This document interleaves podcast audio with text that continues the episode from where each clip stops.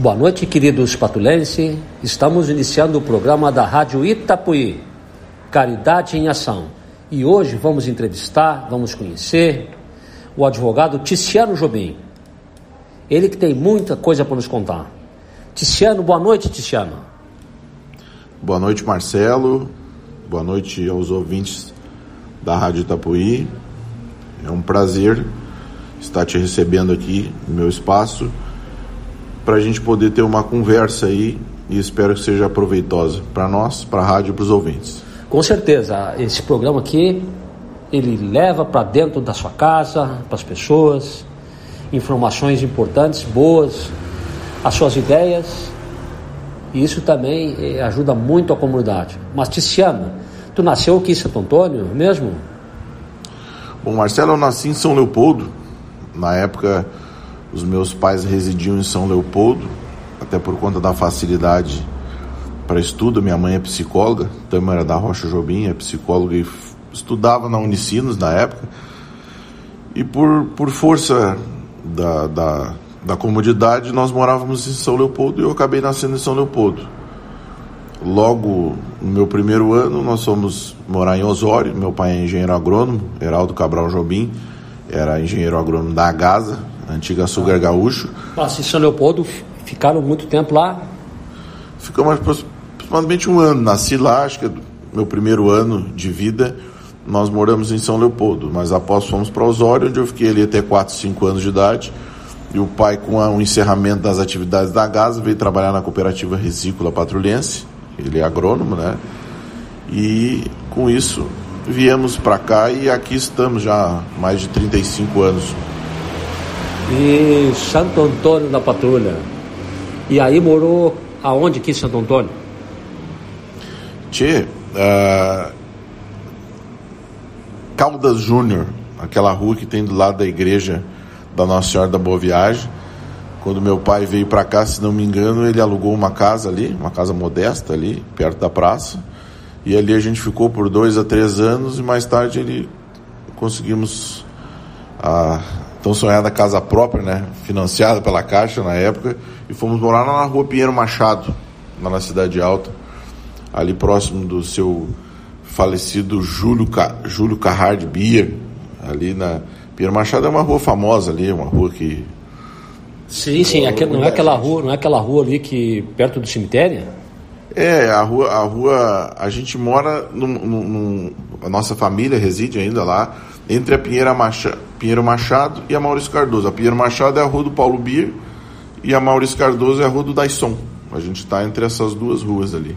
É um local muito bom de viver, uma vizinhança muito boa.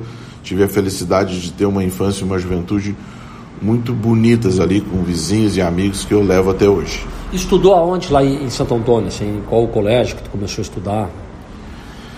Marcelo, eu estudei desde o maternal até o segundo ano do segundo grau no Colégio Santa Terezinha. E o terceiro ano eu concluí no Estadual Santo Antônio, lá na funda da Porto Emerim. Quem foi uma professora lá que tu te lembra assim que tu não esquece nunca? Cara, eu tive muita sorte. Eu tive muita sorte porque eu tive professoras muito boas. Eu tive irmã Maurícia na primeira série, professora Goretti, irmã do vereador André Celistre, terceira série, professora Marinês, quarta série, era uma, uma juvenista na época, Magda, professora Tite do Canário, boa professora, professora Neca, a Airoldi, Silvana, a professora Karen, cara, é uma infinidade. Eu não tive professor ruim.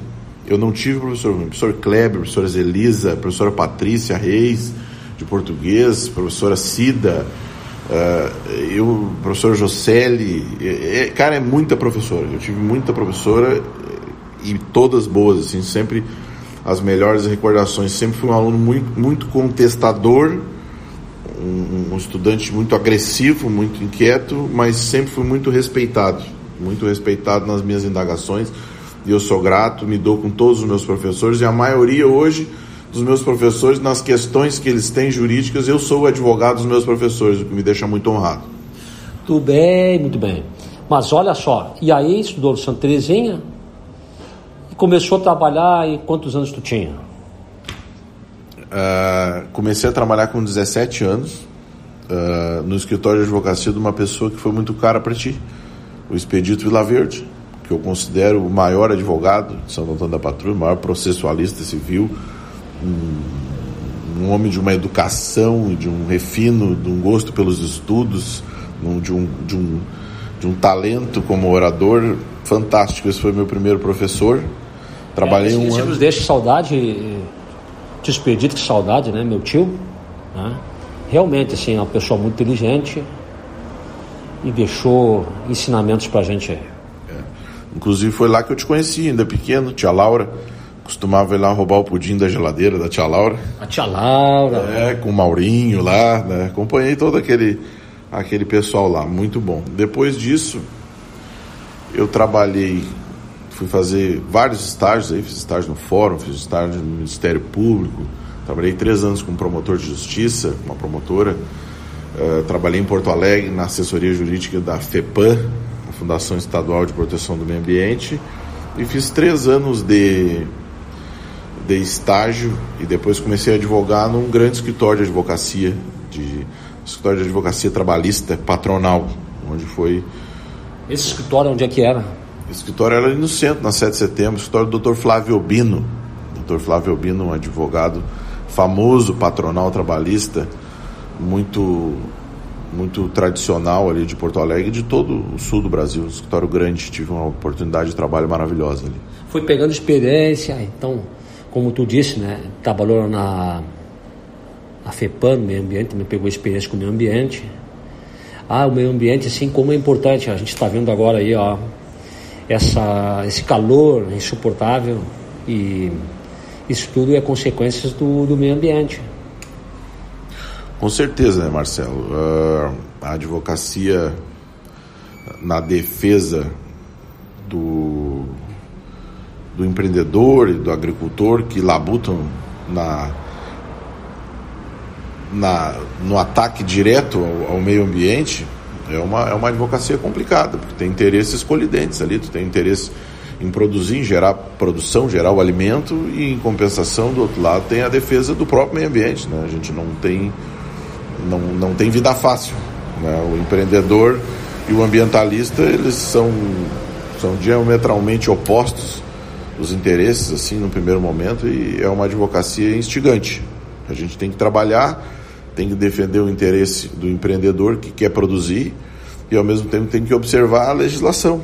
É uma legislação arcaica, atrasada, que tem que ser remanejada e muitas vezes essas são as nossas contendas aí do dia a dia. E onde é que tu foi estudar para ser advogado? Qual a faculdade? Marcelo, eu iniciei e concluí a minha faculdade na Universidade Luterana do Brasil, campus de Gravataí.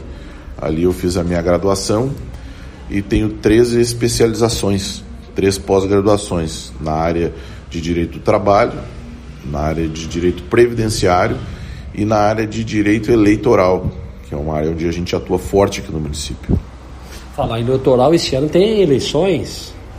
Sim, esse ano é um ano é um ano é um ano que a gente gosta, é um ano onde a gente pode acompanhar as tendências, uh, observar o comportamento dos nossos futuros representantes e, e se preparar para as nossas eleições, que são as municipais daqui a três anos. Mas e aí?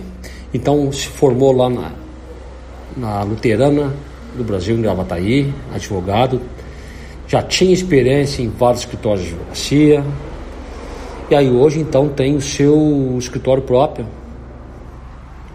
Bom, uh, Marcelo, eu por, por experiências em necessidade de, de, de, de, contratação de serviço jurídico, quando eu era novo, uma das, das grandes uh, demandas que eu notei que existiam aqui em Santo Antônio é a dificuldade para tu contratar um advogado.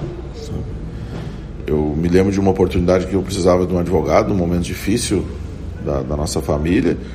E eu corria aquela Borges de Medeiros lá e ninguém me atendia. Eu tinha que trabalhar com hora marcada, honorários caríssimos, uma dificuldade de acesso. A gente falava com um advogado, parecia que tinha que falar com o Papa. Se falasse com o governador, era a coisa mais fácil do que falar com um advogado em São Antônio. Então eu resolvi trabalhar, estudar. Era mais fácil falar com o Papa Francisco do que falar com o advogado.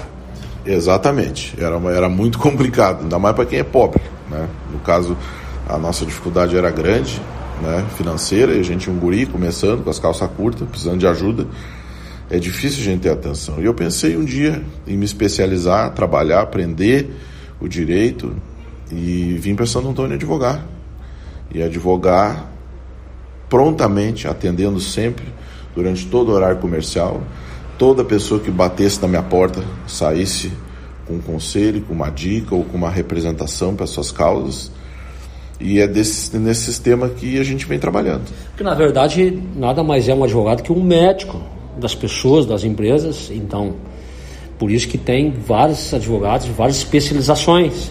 Assim como tem médico, tem várias especializações. Se eu estiver falando alguma coisa errada, tu me corrige. Não, com certeza. A advocacia é um serviço que a gente chama de função essencial para a justiça e também é uma ferramenta de transformação social. Eu sempre gostei de uma frase uh, bem popular que diz que Deus fez o homem forte e o homem fraco, e o advogado é quem os equilibra. Então, na nossa função de advogado, a gente consegue equiparar e tornar equivalentes muitas forças dentro da comunidade. Às vezes a gente tem uma mulher numa situação de, de violência, trancada dentro de uma casa, sem ajuda, e um vizinho avisa, leva ela no escritório, tu pega ela pelo braço, leva na delegacia, tira o cara de casa, arruma uma pensão, ela vai viver uma vida nova. O cara está com uma dívida num banco, está acabando com ele, tu vai no banco, negocia a dívida, entra na justiça, o cara retoma a empresa, começa a gerar empregos e voltar a produzir. Então, a, a, advocacia, com certeza, ela é função essencial para a justiça e ferramenta de transformação. Então, eu, tenho a, a, graça de poder ter escolhido essa profissão e desenvolver ela nesse sentido, de transformação social. E tem dias mais difíceis, tem dias pesados, e também voltar para casa e, e aliviar todo esse peso também não é fácil. É, na advocacia não tem brincadeira. Tudo é grave, tudo é difícil e sempre tem uma angústia atrás de cada processo. E a gente que tem coração, que tem, tem, tem alma, né, a gente sente, a gente leva para casa um pouquinho da angústia de cada família que vem nos procurar. Como é que tu faz para filtrar isso, para absorver isso, para que tu possa ter um equilíbrio emocional, para no outro dia voltar a trabalhar novamente?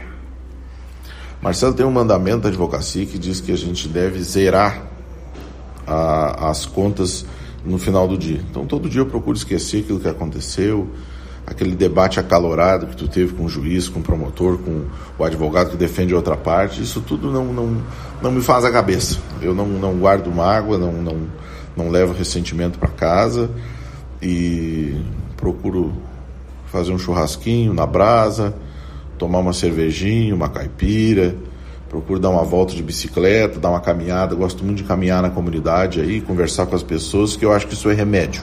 Tu toma caipira? Tomo, tomo, uma não, tomo bastante. Não, não, não, não uma caipira não me chega, né? Eu... Como é que tu faz a caipira? Cara, eu tomo muita caipira e pouca caipira eu faço. Sempre tem alguém que faça para mim, mas eu gosto de fazer. Eu pego o limão, né? Parto o limão em. abro ele no meio, parto em quatro cada pedaço, largo lá dentro, largo um açúcar, largo um martelo de cachaça, que eu gosto de cachaça. Essas vodka aí, para mim não. para mim tem que ser cachaça e cachaça forte. Mas e agora até nessa situação também do esporte, a gente sabe que tu é, tu é contra do Grêmio. Queria que tu contasse um pouco mais disso. Aí, nos momentos difíceis que o Grêmio teve no ano passado, teve que tomar muito mais cachaça. É, a, Marcelo, eu fui cônsul do Grêmio num período muito legal, período de 2012 e 2013. Foi aquele período da migração do Estádio Olímpico para a Arena do Grêmio. Então nós fazíamos excursões maravilhosas ali. Eu tinha um grupo muito grande de apoio e fazíamos excursões de um ônibus, ônibus e micro, dois ônibus. Foi um período muito legal, mas depois, em função das minhas atividades profissionais aqui e o envolvimento que dava na época, eu acabei acabei optando por, por passar passar adiante esse encargo e, e agora nesse momento de dificuldade que, que nós estamos vivendo aí resolvi voltar a encarar essa bronca e ser o cônsul do Grêmio nesse período aí de 2022, 2023 e tentar resgatar essa paixão aí que está um pouco arranhada, um pouco amassada em função do que aconteceu no ano passado. Mas acredito que assim como a Fênix, nós vamos voltar mais forte. Sempre foi assim, né? A Fênix, e como assim Fênix? Conta, explica para nós isso, Fênix. O que, que, tem a ver com o Grêmio? É, o Grêmio, assim como a Fênix, né, que, que queimou e ressurgiu das cinzas e voltou mais forte, o Grêmio já ardeu no fogo do inferno da Série B duas vezes e sempre que voltou, voltou mais forte. O Grêmio, quando cai, volta campeão da América. Ah, entendi. E hoje começa o, o gauchão. O Grêmio estreia, eu acho que parece às sete ou oito nessa semana já. Às sete da noite. Eu estou chulhando aqui, eu estou chulhando aqui a nossa conversa. Se der tempo, depois eu vou pegar o carro e vou riscar a freeway e vou assistir. Chego atrasado, mas pego todo o segundo tempo, dá para comer uma pipoca, tomar uma cerveja sem álcool, encontrar os camaradas lá de consulado e, e torcer, né? Tem que ser na hora ruim também, na hora boa é fácil. Muito bem. Então, Ticiano, o João vem contando tudo para nós aqui. E agora as músicas. As músicas, os nossos convidados é que escolhem as músicas, músicas que gostam de escutar em casa. E qual é a primeira música que a gente vai pedir? Bom, Marcelo, eu gosto muito de música gaúcha. Gosto de música gaúcha, gosto de música sertaneja, mas eu tenho um apreço especial pelas músicas do Teixeirinha e pelo Gildo de Freitas. Então a primeira música que eu escolhi aqui como das minhas prediletas é uma música do Gildo de, Gildo de Freitas chamada É Assim Que Eu Sou. É uma música que fala de um cara que é composto de dois lados. Ele diz que um é bom e o outro é ruim. E que ser bom e ser ruim não é defeito do corpo. A gente tem que ser assim. A gente é bom com quem é bom e é duro com quem não presta. Eu acho uma música sensacional. O Gildo de Freitas é um, é um personagem do folclore gaúcho, da cultura popular gaúcho, que tinha uma, uma, uma, uma, uma clara evidência na, na, nas suas composições que hoje não se vê mais. Então, grande música, pode botar a rodar que tu não vai te arrepender. Muito bem, vamos lá, Anderson.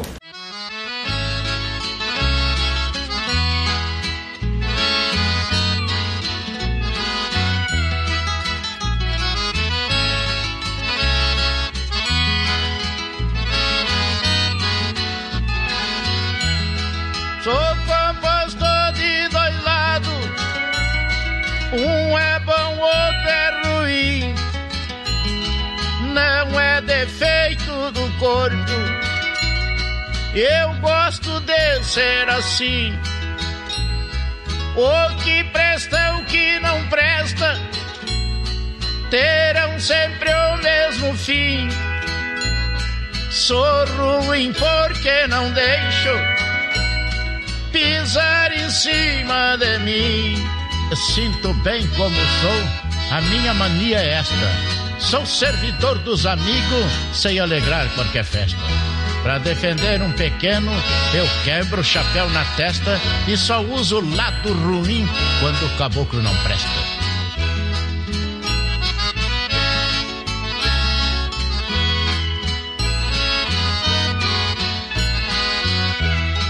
Não vou atrás de fuxico, nem gosto de lero-lero.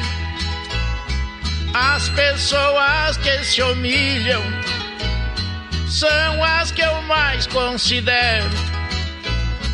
Pra quem faz e acontece, eu me chamo Catespero.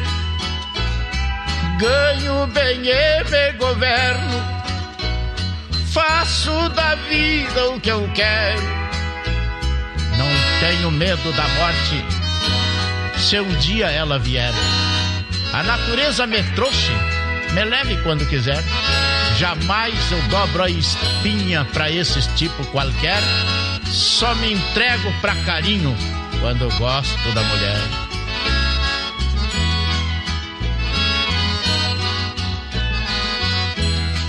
Assim mesmo, nem por elas, eu nunca fui governado.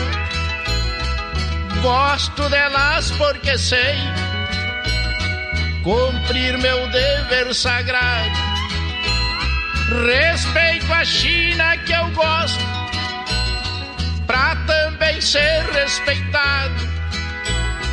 E a não ser de meu pai, nunca corri de barbado. Não sou de muita confiança, nem como nada enrolado. Eu preciso dizer isso porque ando ameaçado. Eu sou redondo e não perdo para qualquer tipo quadrado, e é na hora do perigo que eu rolo para qualquer lado.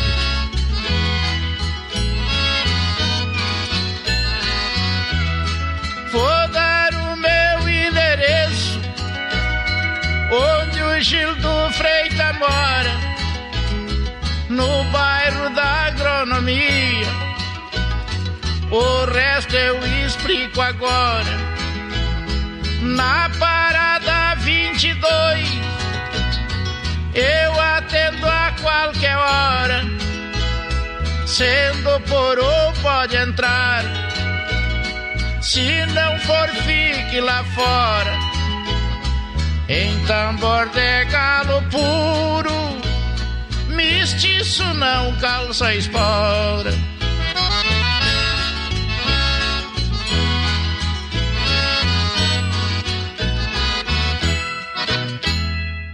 Voltamos ao programa da Rádio Tapuí, Caridade em Ação, e hoje então entrevistando Ticiano Jobim.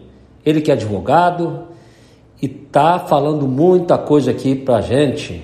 Que música bonita essa música aí do Júlio de Freitas, né? É um grande poeta que teve, né? O, o Rio Grande do Sul. É aí, Tiziano. E conta pra gente o que, que é ser um advogado em Santo Antônio da Patrulha no dia a dia, as dificuldades que tu encontra, a população, essa pandemia que parece que não termina nunca esse calor aí também dificultando muita gente, muitas pessoas desempregadas também, com dificuldades.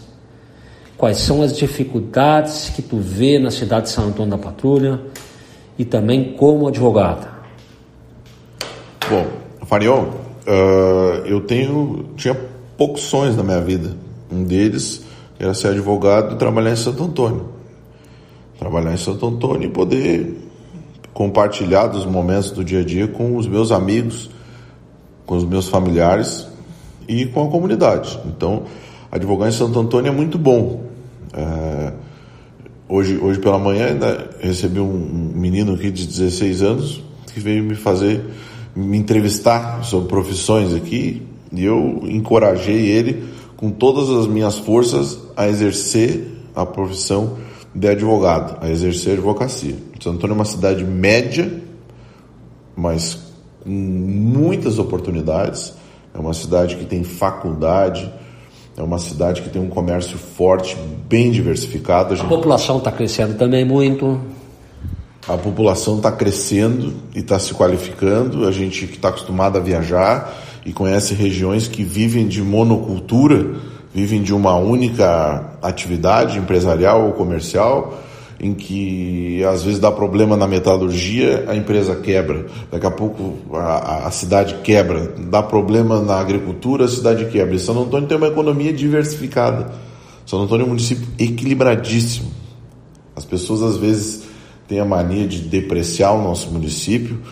E, e eu não vejo dessa forma. Acho que todo mundo tinha que ter oportunidade de viver em outro município para poder comparar a realidade, saber que Santo Antônio é uma cidade maravilhosa, seja para trabalhar, seja para estudar, seja para lazer, tem balneários maravilhosos aqui em Santo Antônio.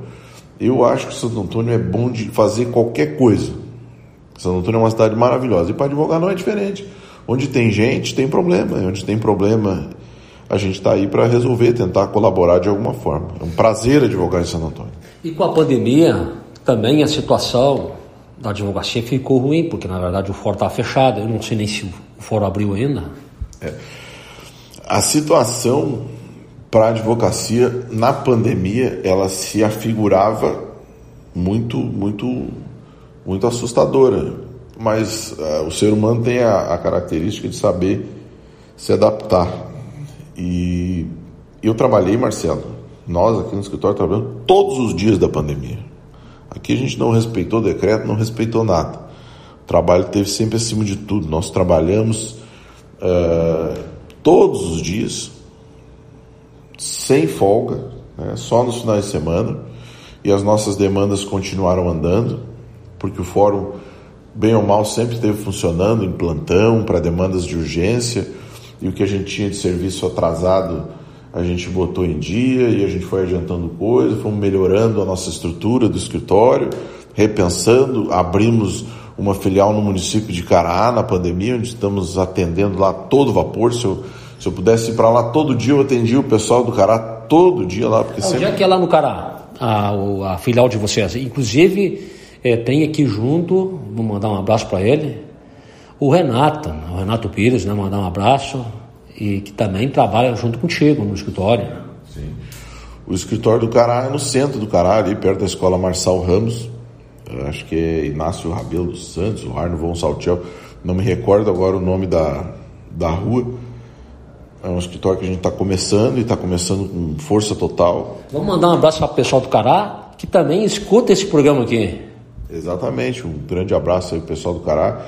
Tive a honra e a oportunidade de ser procurador do município lá por quatro anos e nesse período eu acabei conhecendo a comunidade, me afeiçoando, conhecendo a realidade do município e isso foi o que me motivou a investir no município, abrir uma, uma filial lá para melhor atender aquele pessoal. O cara está crescendo também, a população também se organizando de uma forma muito muito rápida.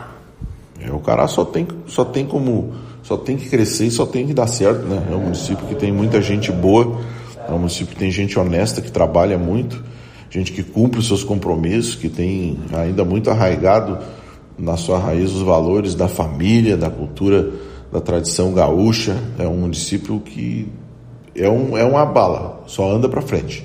Tu acha assim que com a pandemia o número de problemas aumentou na nossa população ou tu acha que diminuiu ou ficou a mesma coisa? Marcelo, eu sempre ouvi falar que o dinheiro ele não some, ele só muda de mão. E a pandemia, com, toda certeza, ela, ela vai gerar impacto e vai transformar quem era rico em mais rico e quem era pobre em mais pobre. Uh, na medida que tu, que, tu, que tu tem que interromper a tua cadeia de produção, interromper o comércio, interromper os serviços, de uma ponta vai faltar o produto e na escassez o valor aumenta, e hoje nós temos um aumento geral de preços. E quando se para de trabalhar, tu para de receber. Se tu para de receber, tu não consegue adquirir. Então o produto está mais caro e o dinheiro está menor no bolso do trabalhador. Mas isto é uma decorrência natural de uma pandemia global. Nós temos que agradecer que estamos aí uh, uh, com as, as, os problemas e, e série de, de, de, falecimentos que a gente teve no mundo inteiro e na nossa comunidade. Quem sobreviveu está vivo, com saúde, poder trabalhar, tá trabalhando. Eles diziam que eh, na, na, televisão aí, os políticos, que era hora de cuidar da saúde e a economia a gente deveria ver depois. E eu concordo, eu acho que era o momento de cuidar da saúde. Só que agora o reflexo está aí, as coisas estão caras, né? dificuldade para a gente retomar a nossa vida normal mas vamos retomar, sem colocar a culpa em ninguém, sabendo que foi um fenômeno que se desconhece a origem, e vamos trabalhar e vamos recuperar. E a pandemia também é, modificou a sociedade em alguns aspectos, inclusive abalou muitas pessoas na parte mental, na saúde mental.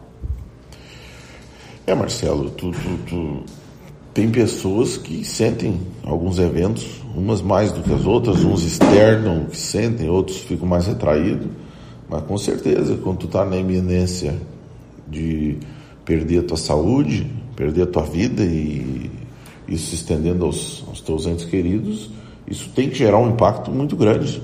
E algumas pessoas passam a apresentar problemas de saúde de outra natureza, outros passam a se isolar. As formas de manifestação de um, de um trauma emocional numa pandemia são os mais variados e a gente vai conhecendo ao longo do tempo.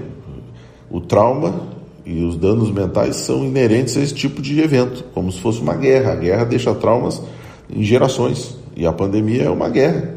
Foi uma guerra que a gente viveu, está finalizando e certamente vai deixar marcas aí que a gente vai conhecendo ao longo do tempo. E esse motivo da pandemia, da calamidade pública, certamente é, é, se arruma vários argumentos para defender uma pessoa hoje juridicamente, dependendo da situação, ou tu acha que não? Uh, Marcelo, eu sou da teoria de quem deve tem que pagar. Quem deve tem que pagar. Cada um tem que cumprir seus compromissos. Só que, tanto na lei, tem a questão da caso fortuito ou, for, ou força maior, ou quanto no bom senso. A gente sabe que tem situações na vida da gente que a gente não consegue cumprir os compromissos. Seja num crediário de uma loja que tu te organiza para pagar, seja numa empresa que tu tem um quadro de funcionários, de fornecedores que tu abre, todo mundo trabalha para pagar as contas. Ninguém sai de casa para lesar ninguém, mas os imprevistos acontecem. E a pandemia foi um grande imprevisto que se para alguns deu muito lucro, para outros deu muito prejuízo. Esse pessoal do comércio aí, esse pessoal sofreu muito. Toda uma pessoa está endividada também, uh, tem que procurar se acalmar, busca, pode buscar uma orientação também com, com vocês aqui. Também não é o fim do fim do mundo. Com certeza, Marcelo. A, a dívida ela tem que ser paga. O homem é o que ele assina no papel e ele tem que cumprir. Agora, isso não pode gerar nele um, um sentimento de diminuição ao ponto de ele não conseguir mais viver a vida dele. É, a gente se, se quebrou, se está mal, se faliu, bota a bola no meio do campo e começa outro jogo.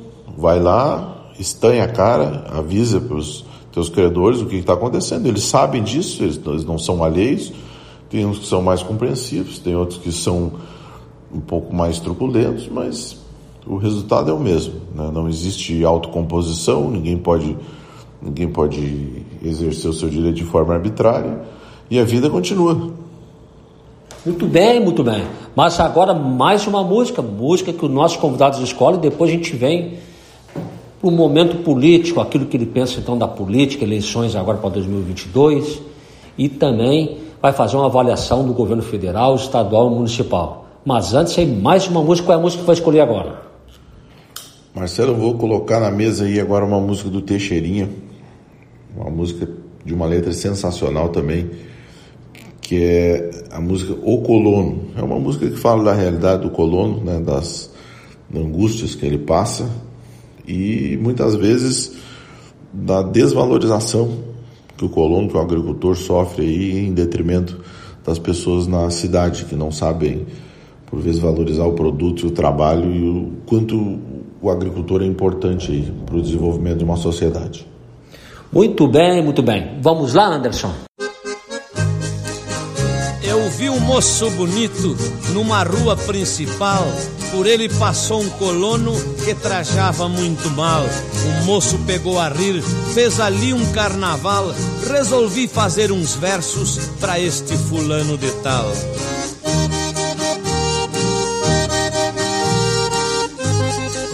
Não ri seu moço daquele colono, agricultor que ali vai passando, admirado com o movimento, desconfiado lá vai tropicando. Ele não veio aqui te pedir nada, são ferramentas que ele anda comprando.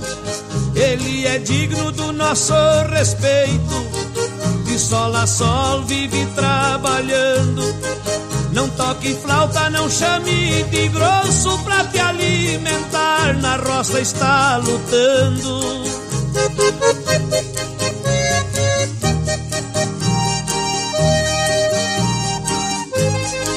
Se o terno dele não está na moda, não é motivo pra dar gargalhada este colono que ali vai passando brasileiro da mão calejada.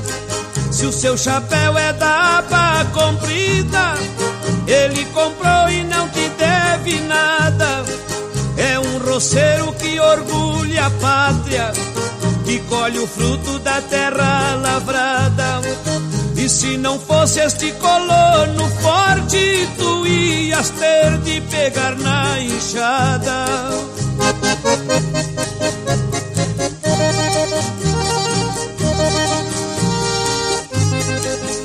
Se tivesse de pegar na enxada, queria ver-te mocinho moderno, pegar no coice de um arado nove e um machado pra cortar um cerno.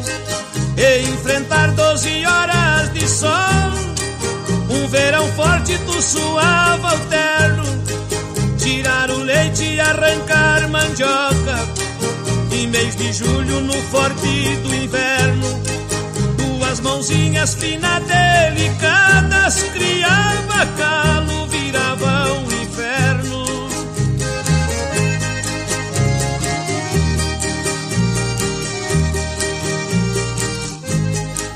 Este colono enfrenta tudo isto E muito mais eu não disse a metade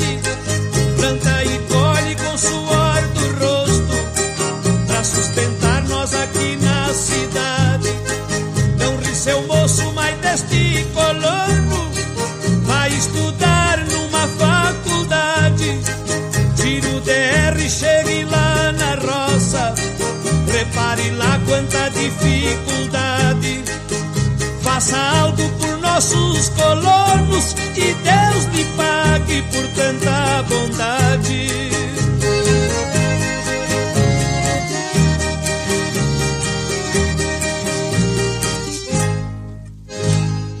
Voltamos ao programa da Rádio Tapuí, Caridade em Ação, e hoje então entrevistando Ticiano Jobim. Ele é agora que vai falar aquilo que ele pensa da política. Uma avaliação então do governo federal, estadual e municipal. E depois vamos falar das eleições de 2022, aquilo que ele pensa também, uma eleição uh, super importante para o Brasil nesse momento que estamos vivendo. Mas e aí, qual é a tua avaliação, Tiziano?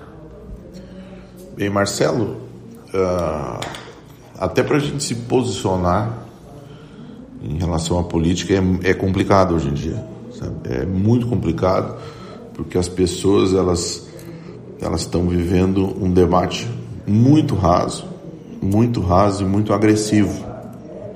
As pessoas estão se agredindo e os argumentos na, na, nos debates políticos eles estão muito rasos, muito e rasos. E a agressão não leva a nada a lugar nenhum. É, absolutamente. Cada um dá o que tem. Eu falo e sempre tento ouvir o que as pessoas dizem, principalmente quem pensa diferente de mim, costumo ouvir e tentar entender. Mas hoje está muito complicado o debate político. Hoje estamos discutindo picanha, cerveja e churrasco. A gente tem problemas como educação, como saúde, e as pessoas estão. Ah, eu quero voltar a comer churrasco. Ah, porque. Porque é, a carne está muito cara. É, porque a carne está cara e nós temos problemas aí estruturais no país problemas com saúde, com educação, com desenvolvimento social, problemas até de liberdade de expressão a gente está vivendo e o, e o debate o debate está no nível que está ele nos afasta. Mas eu tenho a minha opinião sobre o governo federal. Acho que o governo federal ele não atende ao interesse básico do eleitor. O eleitor ele gosta de ouvir palavras bonitas. O que seduz um eleitor no Brasil não é o que se faz, e sim o que se diz. Tanto é que ao longo da história do país, tu teve como representantes grandes oradores que não fizeram absolutamente nada pelo país, mas sempre disseram para o seu eleitor o que eles queriam ouvir. Sim, naquele momento, aquilo ali foi até um alívio, mas depois tiveram que aguentar quatro anos e nada, não ocorreu nada. É, exatamente. É, eu eu me, me, me, preocupo muito com, com essa característica, característica do eleitor brasileiro, que é votar com o ouvido e não com a memória e não com, com o cérebro. Ele vota com o coração, decide na véspera de eleição de acordo com aquilo que ele ouve. Se aquilo que ele ouve é o que ele gosta, ele vota naquilo. E assim ele vai trocando sem buscar saber qual é a raiz do político dele, qual é o posicionamento do político, qual é o grupo político quem vai trabalhar com esse político e isso tem me causado preocupação. Em relação ao governo federal atual, se eu tivesse que fazer uma crítica, é justamente quanto à falta de maturidade do nosso atual presidente na interlocução com os eleitores. Ele é um, um presidente que se comunica muito mal, ele não é um estadista. Teria que melhorar a comunicação um pouco, assim. A comunicação dele é péssima, ele, ele, ele fala sobre assuntos que ele não conhece, é, sob o ponto de vista da, da comunicação do governo federal na pandemia, ele foi péssimo. ele trocou de ministros uma série de vezes, entrou em searas que ele não conhece, searas técnicas de médicos, com teorias uh, conspiratórias não comprovadas. Eu acho que não é esse o papel do, do, do, do gestor. O papel do gestor, gestor é trazer paz, é trazer pacificação e conduzir uh, dentro de, de, critérios razoáveis. E, e o presidente Bolsonaro, que eu votei no presidente Bolsonaro na última eleição, e tenho muita admiração pelo presidente Bolsonaro, mas nesse lado ele foi muito mal. E o lado bom é que hoje, hoje depois de anos e anos de, de, de crises administrativas, políticas e éticas, eu acho que uh, até segunda ordem nós estamos sendo governados por pessoas mais honestas que aquelas que governavam anteriormente. Né? Eu votei no Lula duas vezes, votei na Dilma, mas até dei ao presidente Lula, na escolha do meu voto, o benefício da dúvida na época do mensalão.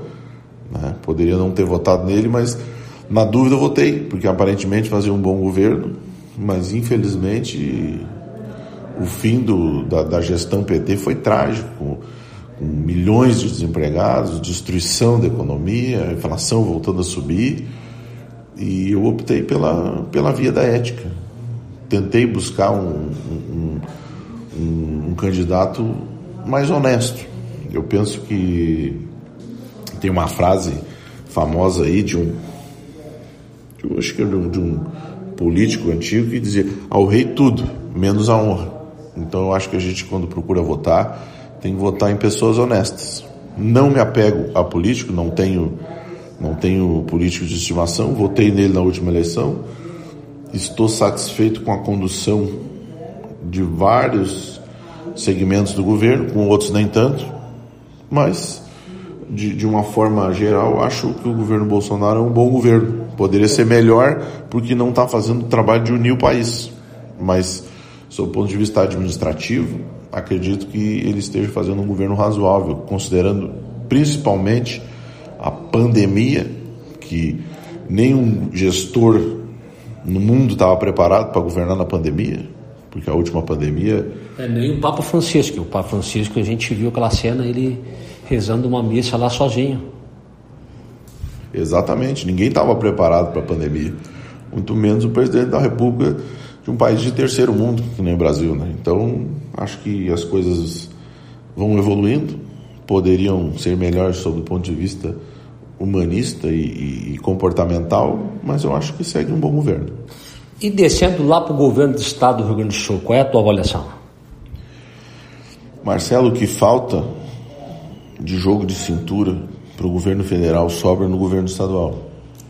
Uh, temos um, um governador extremamente humano, acessível, responsável, tem um belíssimo discurso e, de certa forma, pelo fato dele não concorrer à eleição, acabou diminuindo o acirramento de ânimos e a disputa partidária e aquela natural oposição ao governo. Hoje não existe oposição no estado do Rio Grande do Sul. Né? PT, PMDB, PP, todo mundo tem votado junto todas as pautas de interesse público. O governador aprova todos os projetos que entende necessários e temos quatro anos de paz. Agora eu quero saber o que, que vai se fazer quando acabar o dinheiro da venda das empresas estatais.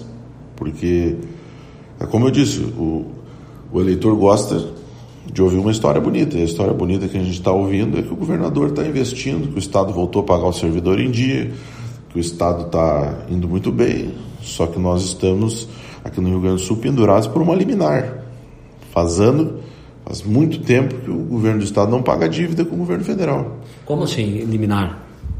É, tem alguns, alguns estados que entraram com uma liminar para deixar de pagar a, a, a, dívida com o governo federal. O governo federal ele é credor dos estados em valores astronômicos e o Rio Grande do Sul não vem pagando. Então tu acha que de repente o governador do estado ele está conseguindo pagar o salário em dia dos funcionários públicos estadual, porque é, vendeu alguns bens, como a SACE, a, também a Corsã, o Banrisul não conseguiu vender ainda, tomara que não venda. e porque tem uma liminar que ele não está pagando então o que ele está devendo para o governo federal. Mais ou menos isso? É, exatamente. Eu não vi no Estado, objetivamente, nada de concreto no sentido de promover o desenvolvimento do Rio Grande do Sul. O Rio Grande do Sul é um estado pesado, deficitário, um cemitério de governadores. Um político, depois que ele vira governador do estado do Rio Grande do Sul, dificilmente ele se recupera. E o Eduardo Leite não foge a essa regra uh, se faz o trabalho que os outros fizeram. Agora, o problema é que ele está vendendo muita coisa, recebeu muito recurso federal e botou a folha em dia e está trabalhando. Ele tem ele. Ele está colocando o governo dele, a pauta dele em dia. O problema é o próximo governador. Se nós tiver que pagar a dívida mensalmente para o governo federal, eu acho que ele não tem dinheiro para pagar a folha em dia. Isso é o que a gente lê, o que a gente estuda e, que a gente, e o que a gente sente. Tudo bem. E descendo aqui para Santo Antônio da Patrulha aí agora, essa prefe... o prefeito municipal então aí, como tu acha que está saindo? E o vice também, e os vereadores? Olha, Marcelo, eu falo com muita tranquilidade em relação ao trabalho do prefeito municipal, porque eu sou dirigente partidário e durante muito tempo se discutiu se realmente a candidatura do Rodrigo era o melhor para Santo Antônio. É dentro do partido político que se discute os rumos do município. E o debate foi muito grande. Será que o Rodrigo não é jovem demais?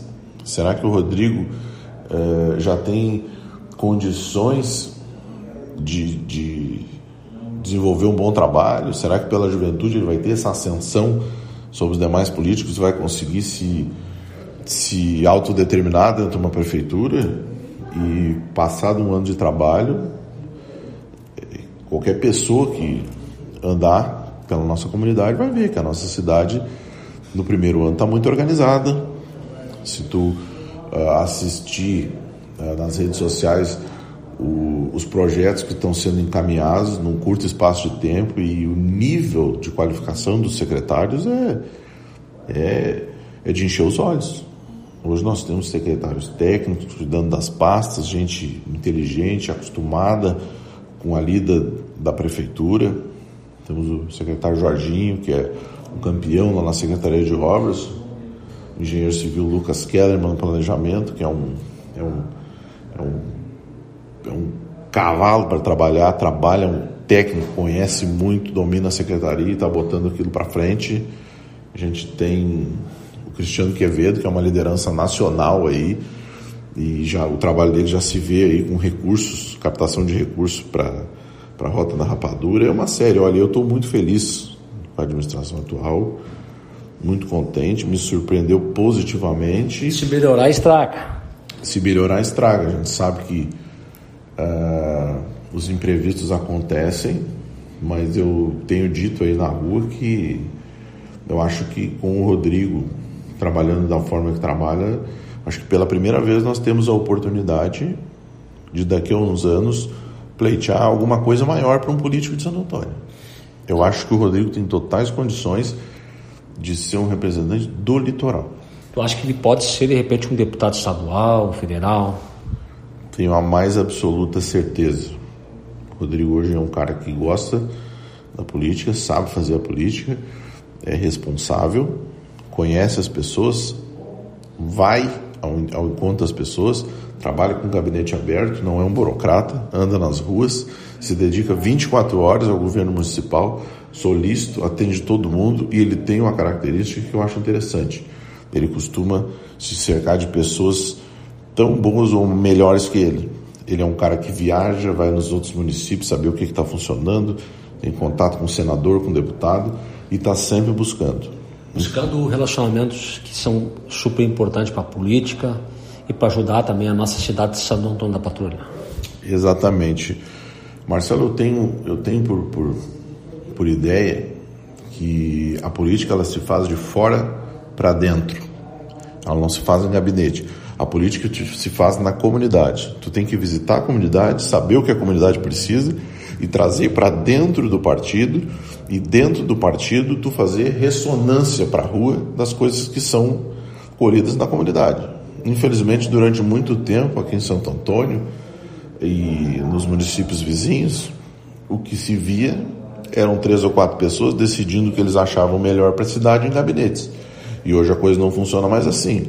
O que se precisa na comunidade está na comunidade, não na cabeça de três ou quatro. Sim, e os vereadores, uma breve avaliação assim, tu acha que eles estão fazendo um trabalho bom, poderiam melhorar mais? Qual é o nível que tu acha que, ele, que eles estão? Marcelo, eu confesso que eu não tenho acompanhado o trabalho dos vereadores. Acompanho muito o vereador Samuca, acompanho alguns outros, alguns outros vereadores, mas não tenho, não, não tenho alcance do trabalho deles. Sei que estão sendo solícitos a todas as demandas da administração, os projetos têm passado de forma tranquila pela Câmara de Vereadores, eles fazem a fiscalização, questionam a administração, mas de certa forma eles têm atendido ao interesse do prefeito municipal. Hoje vejo a Câmara de Vereadores atuando de forma muito tranquila, praticamente sem aquela oposição antiga, raivosa, barulhenta que se via antigamente, vejo a política num bom momento em Santo Antônio. E as eleições agora, que polêmica, então assim, o presidente Bolsonaro, atual presidente, também pré-candidato lá, o Lula, que foi o ex-presidente, e o juiz. E tem os outros, mas são esses três assim. Imagine só um debate entre eles, imagine só o que, que vai sair e também é, o que, que tu espera desses candidatos que estão são pré-candidatos e também deputados estaduais, federais, senadores. O que, que tu espera que eles façam para um Brasil melhor? Marcelo, a gente, a gente espera que os candidatos eles tenham a responsabilidade na condução do processo eleitoral, que não tornem os ânimos mais acirrados entre os grupos políticos. A gente vê o país dividido entre o pessoal que é Lula de um lado, do outro lado Bolsonaro, e isso, se gerasse um debate frutífero de ideias, seria muito bom, mas hoje não é o que parece. Hoje Tu pode ser um advogado diligente, competente, organizado, um pai de família, um filho exemplar, mas se tu for lá e colocar na internet que tu vota no Lula, os caras te chamam de à toa, não querem mais teu serviço, já começa a te encher de, de desaforos. Então, é, eu gostaria que o debate fosse de ideias, né? E que passasse cada um a apresentar a sua plataforma de governo e não a desqualificar o oponente. Isso seria o básico e gostaria que o próximo presidente se comprometesse com um país mais livre, livre para se expressar, livre para empreender, livre para trabalhar e que fosse um interlocutor entre o governo e o povo mais, mais cuidadoso, mais cuidadoso, não se não se metesse nas relações internacionais, não se envolvesse nos conflitos de outros países. E agora tem aí, estava aí está assinando uma guerra lá, tomara que não dê uma guerra lá na Europa. E aí o Brasil também teria que se posicionar de alguma forma também para algum país. Sim, é, é, o, o, problema é esse. O problema é que tu, os caras não conhecem nada, não sabem os motivos da guerra e vão para o microfone falar. Existe um princípio que é o princípio da autodeterminação das nações. E nós temos que respeitar esse princípio eles que se entendam entre eles. Nós temos é que trabalhar aqui. Nós temos, enquanto nós tivermos nossas demandas, não temos que estar se posicionando. Eles é que sabem o que é melhor para eles. É, tudo que a gente não precisa é uma guerra mundial agora. Depois de tudo que a gente tá, passou e a gente está passando. Imagine só. É, exatamente. Eu acho que o gestor tem que cuidar é, é do seu campinho, não ficar se metendo em questões que ele não tem competência para falar. O mal nosso hoje é é justamente esse. Tá cheio de médico aí no Facebook, no Instagram, tá cheio de, de, de delegado, tá cheio de, de, de, dentista, tá cheio de psicólogo aí, de coach, e tá do jeito que tá, né? Complicado. Muito bem. Muito bem. Então, mais uma música agora, depois a gente volta para o nosso programa. Qual é a música que a gente vai pedir agora? Marcelo, eu queria colocar agora uma música de um intérprete muito famoso aqui do Rio Grande do Sul, principalmente na nossa região, nos deu o brilho da presença por muitos anos na moenda da canção, depois da moenda, que é o José Cláudio Machado.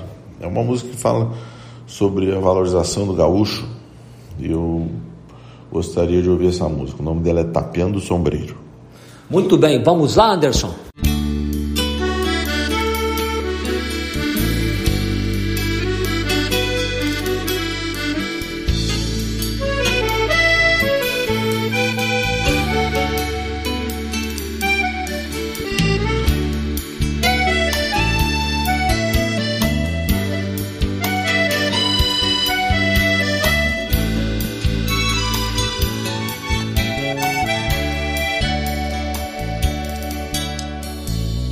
Quem sabe os gaúchos, os homens do sul, da serra ou missões, um dia por certo vão cantar para todos e falarem daqui.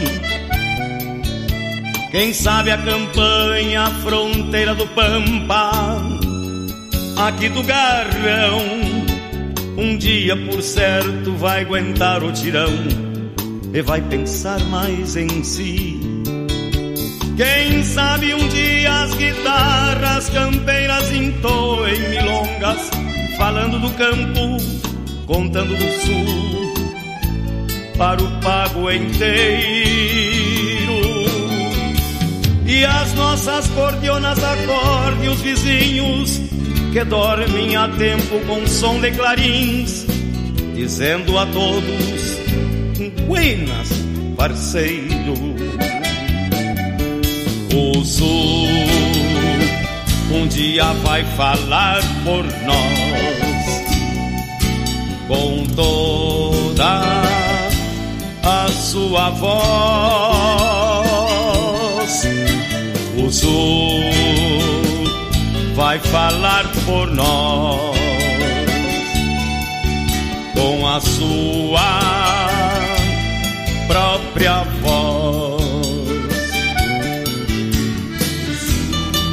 Quem sabe um dia os cavalos crioulos daqui da fronteira esbarrem no norte erguendo poeira com freios de ouro e o sangue dos pampas, os devos e angus corra pelas veias do Brasil central, parindo divisas além de outros touros.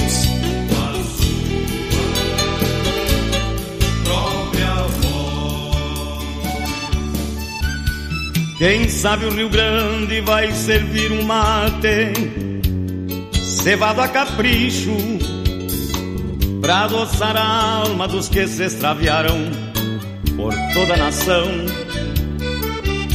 E assim um campeiro alcance outro mate com jujos na água, recém-camboneada do rio Araguaia, pra palma da mão quem sabe o Rio Grande ensine a todos a força de um povo que canta a sua terra, que luta e trabalha e a conhece e decora.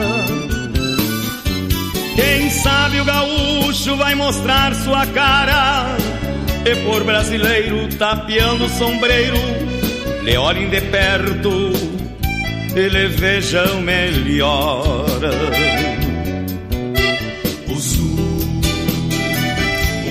Dia vai falar por nós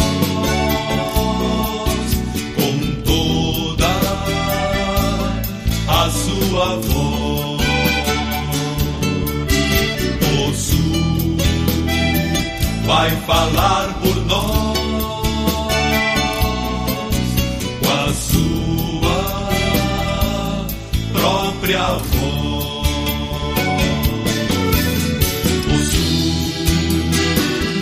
Dia vai falar por nós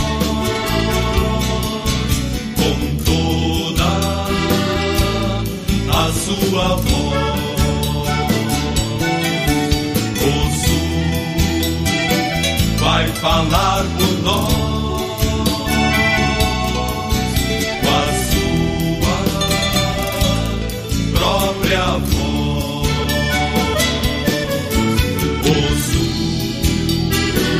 Vai falar por nós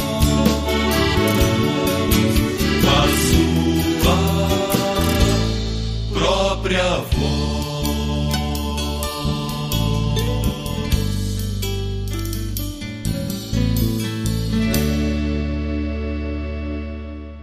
Voltamos ao programa da Rádio Tapuí e hoje então entrevistando Ticiano Jobim. E agora Ticiano ele vai falar sobre espiritualidade, aquilo que ele pensa e nos momentos mais difíceis da sua vida. Como é que tu reza, como é que tu faz? Bom, Marcelo, eu sou batizado, catequizado, crismado. Ainda não sou casado, mas pretendo me casar. E na igreja, né? casar na igreja. E sou católico. Estudei praticamente a minha vida toda num colégio de freiras, um colégio católico, e embora não seja um católico fervoroso, tenho, tenho sim a minha crença no catolicismo e procuro, poucas vezes no ano, procuro ir na igreja, procuro me encontrar com, com a religião é complicado. O dia a dia a gente acaba às vezes deixando de lado uma coisa tão importante, né? Mas, mas eu tenho a minha espiritualidade, sou católico e acredito muito em Deus. Sim, e tem algum santinho assim que tu, que tu mais gosta, assim que tu é mais devoto? Marcelo, eu vou te dizer que desde pequeno eu sempre me afeiçoei ao Santo Expedito, que era o santo das causas impossíveis. Depois fui trabalhar com o doutor Expedito, que também era o advogado de algumas causas impossíveis. E afinal, quem foi Santo Expedito? Cara, Santo Expedito, ele foi um santo, ele não era santo, né? depois que ele virou santo, ele teve a vida dele e ele se caracterizava por ser um, uma pessoa que ajudava a comunidade dele e buscava resolver conflitos muito difíceis. Então ele foi apelidado de o, o homem das causas impossíveis, das causas mais difíceis. E chegou para gente na, na, nas aulas de religião, onde faziam um estudo inclusive das outras religiões, e eu me afeiçoei ao Santo Expedito e agora mudei de santo, troquei. Agora eu estou com a Nossa Senhora das Lágrimas. Me apeguei na Nossa Senhora das Lágrimas aí. Nossa Senhora do Cará, agora em fevereiro tem, tem a festa Nossa Senhora das Lágrimas, do Cará, e aonde tem aquela multidão de pessoas que vão lá caminhando longamente. Muitas pessoas vêm de Santo Antônio da Patrulha e caminham praticamente três, quatro, cinco horas. Eu já fiz isso.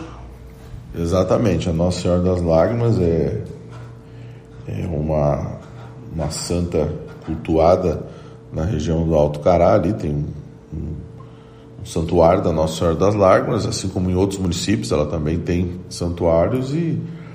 É, no mês de fevereiro é comum uh, vários dos seus adoradores ali fazerem aquela caminhada agradecendo por uma graça alcançada ou fazendo uma caminhada para também na chegada ao santuário fazer os seus pedidos aí pedir. Tu já caminhou lá?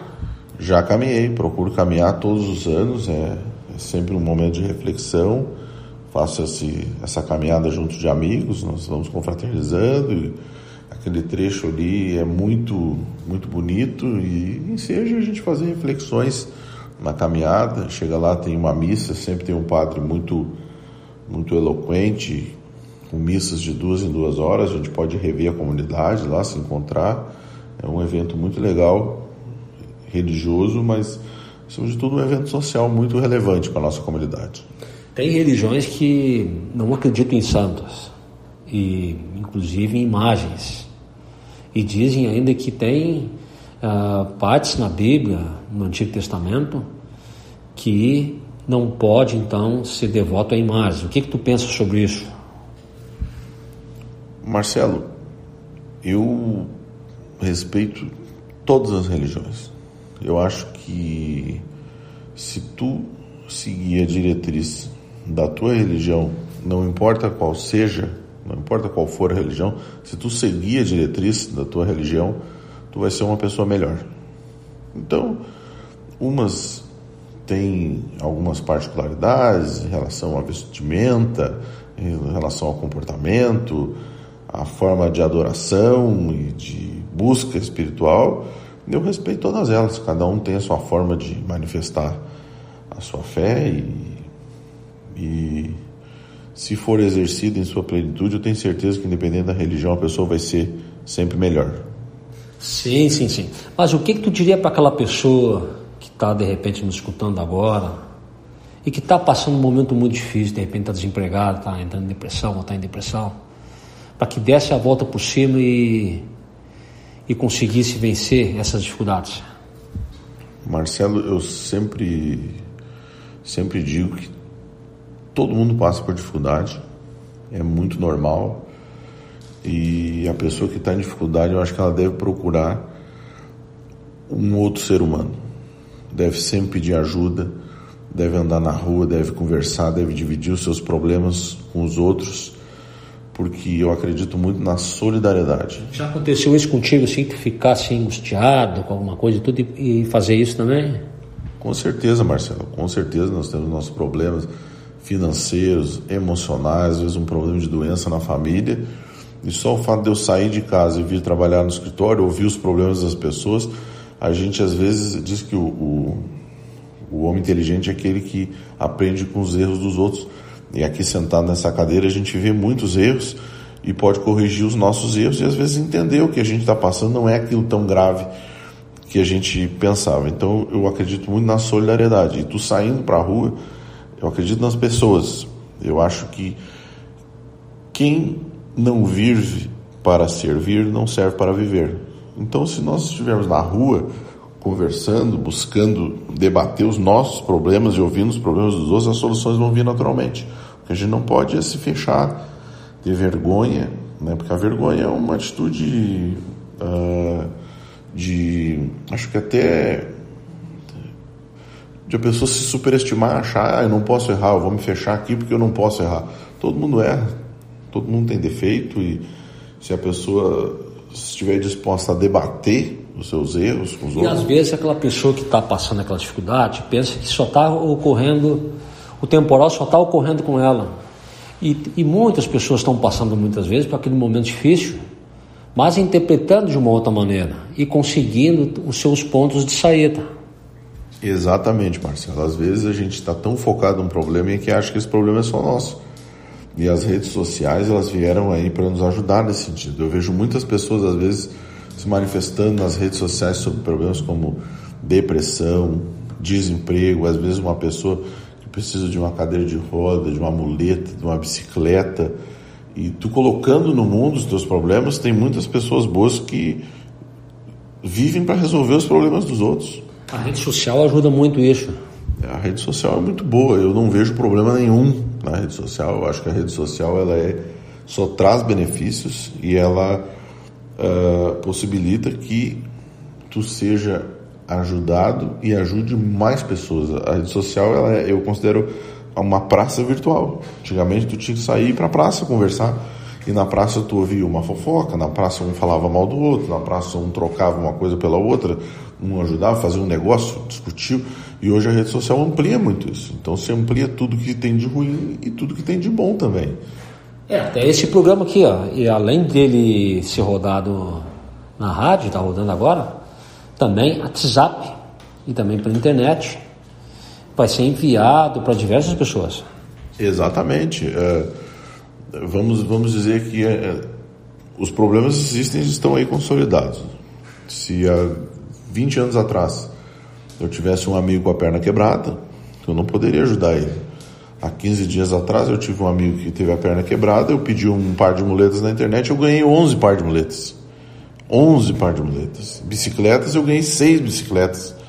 Numa outra oportunidade, um rapaz precisava trabalhar e não tinha ônibus.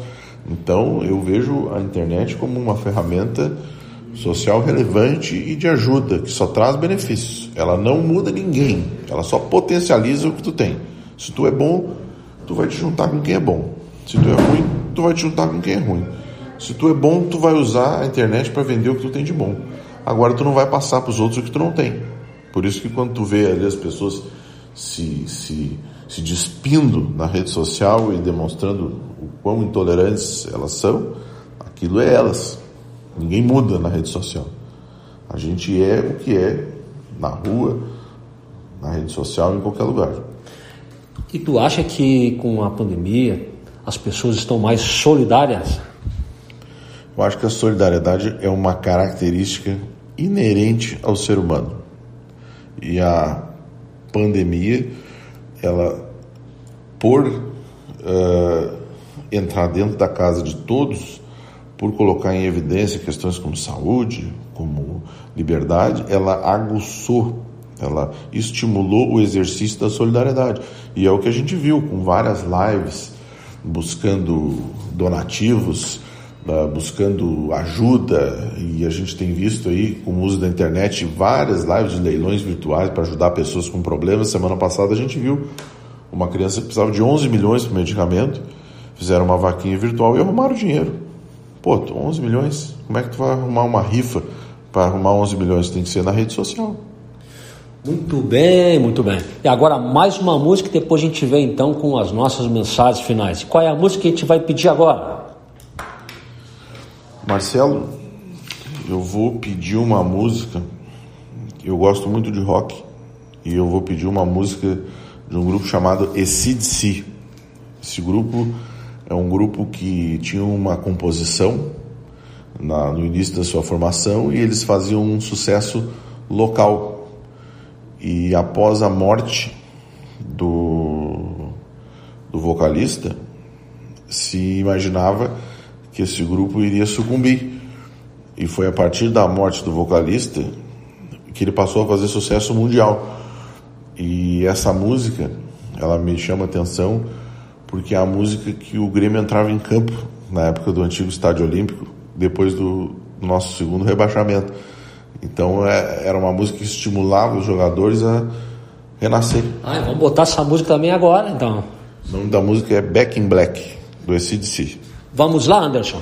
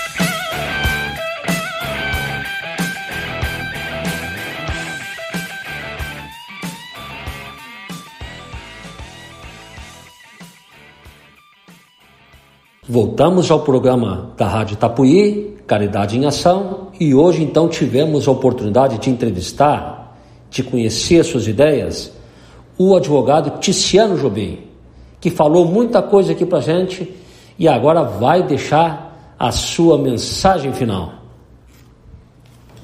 Marcelo, mais uma vez eu gostaria de destacar minha felicidade de te receber aqui, de ter a oportunidade de conversar contigo, com os teus ouvintes na Rádio Itapuí, que é um canhão da informação ali no litoral. Tenho muito respeito pela Rádio Itapuí, todos os seus integrantes. Queria uh, agradecer aos meus clientes, aos clientes aqui do escritório, que sempre nos prestigiaram, ao carinho que eu recebo das pessoas nas redes sociais e dizer que estou sempre à disposição aqui em Santo Antônio, em Cará, para receber as pessoas, para conversar, para debater, para discutir, para tentar colaborar de alguma forma no desenvolvimento da vida delas. E torcer, né? Torcer para que a gente tenha um ano calmo, que a gente consiga vacinar toda a população, vacinar as crianças, para que a gente consiga viver e passar para frente essa, essa pandemia aí que nos, nos distanciou tanto e torcer para que Santo Antônio melhore, para que o Estado melhore e para que a gente consiga viver num país cada vez melhor.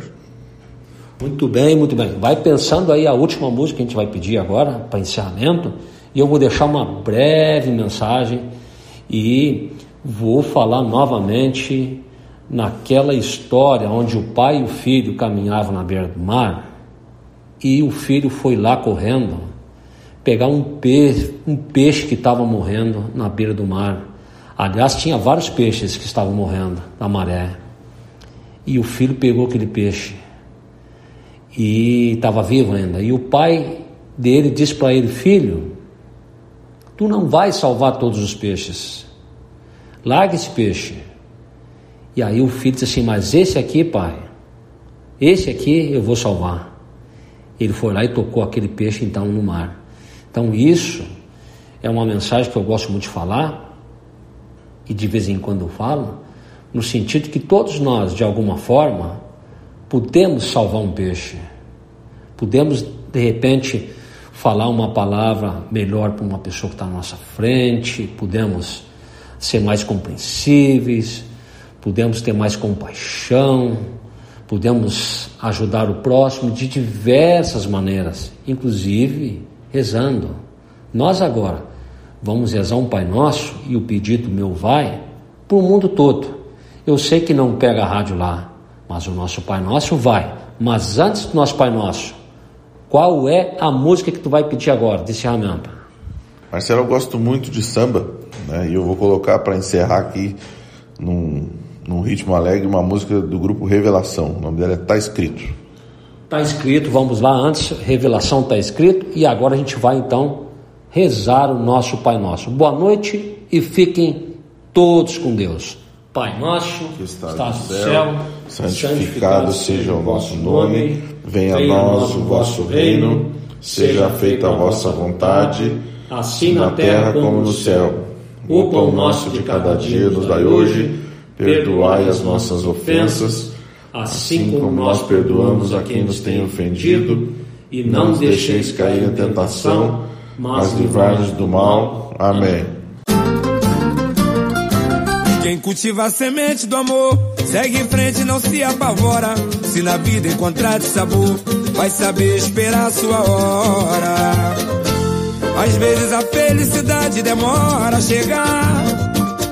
Aí é que a gente não pode deixar de sonhar. Na vida é preciso aprender. Se colhe o bem que plantar. É Deus quem aponta a estrela que tem que brilhar. Pega essa cabeça, mete o pé e vai na fé. Manda essa tristeza embora. Manda essa tristeza embora. Basta acreditar que um novo dia vai raiar. Sua hora vai chegar. Pega essa cabeça. Tristeza embora. Manda essa tristeza embora.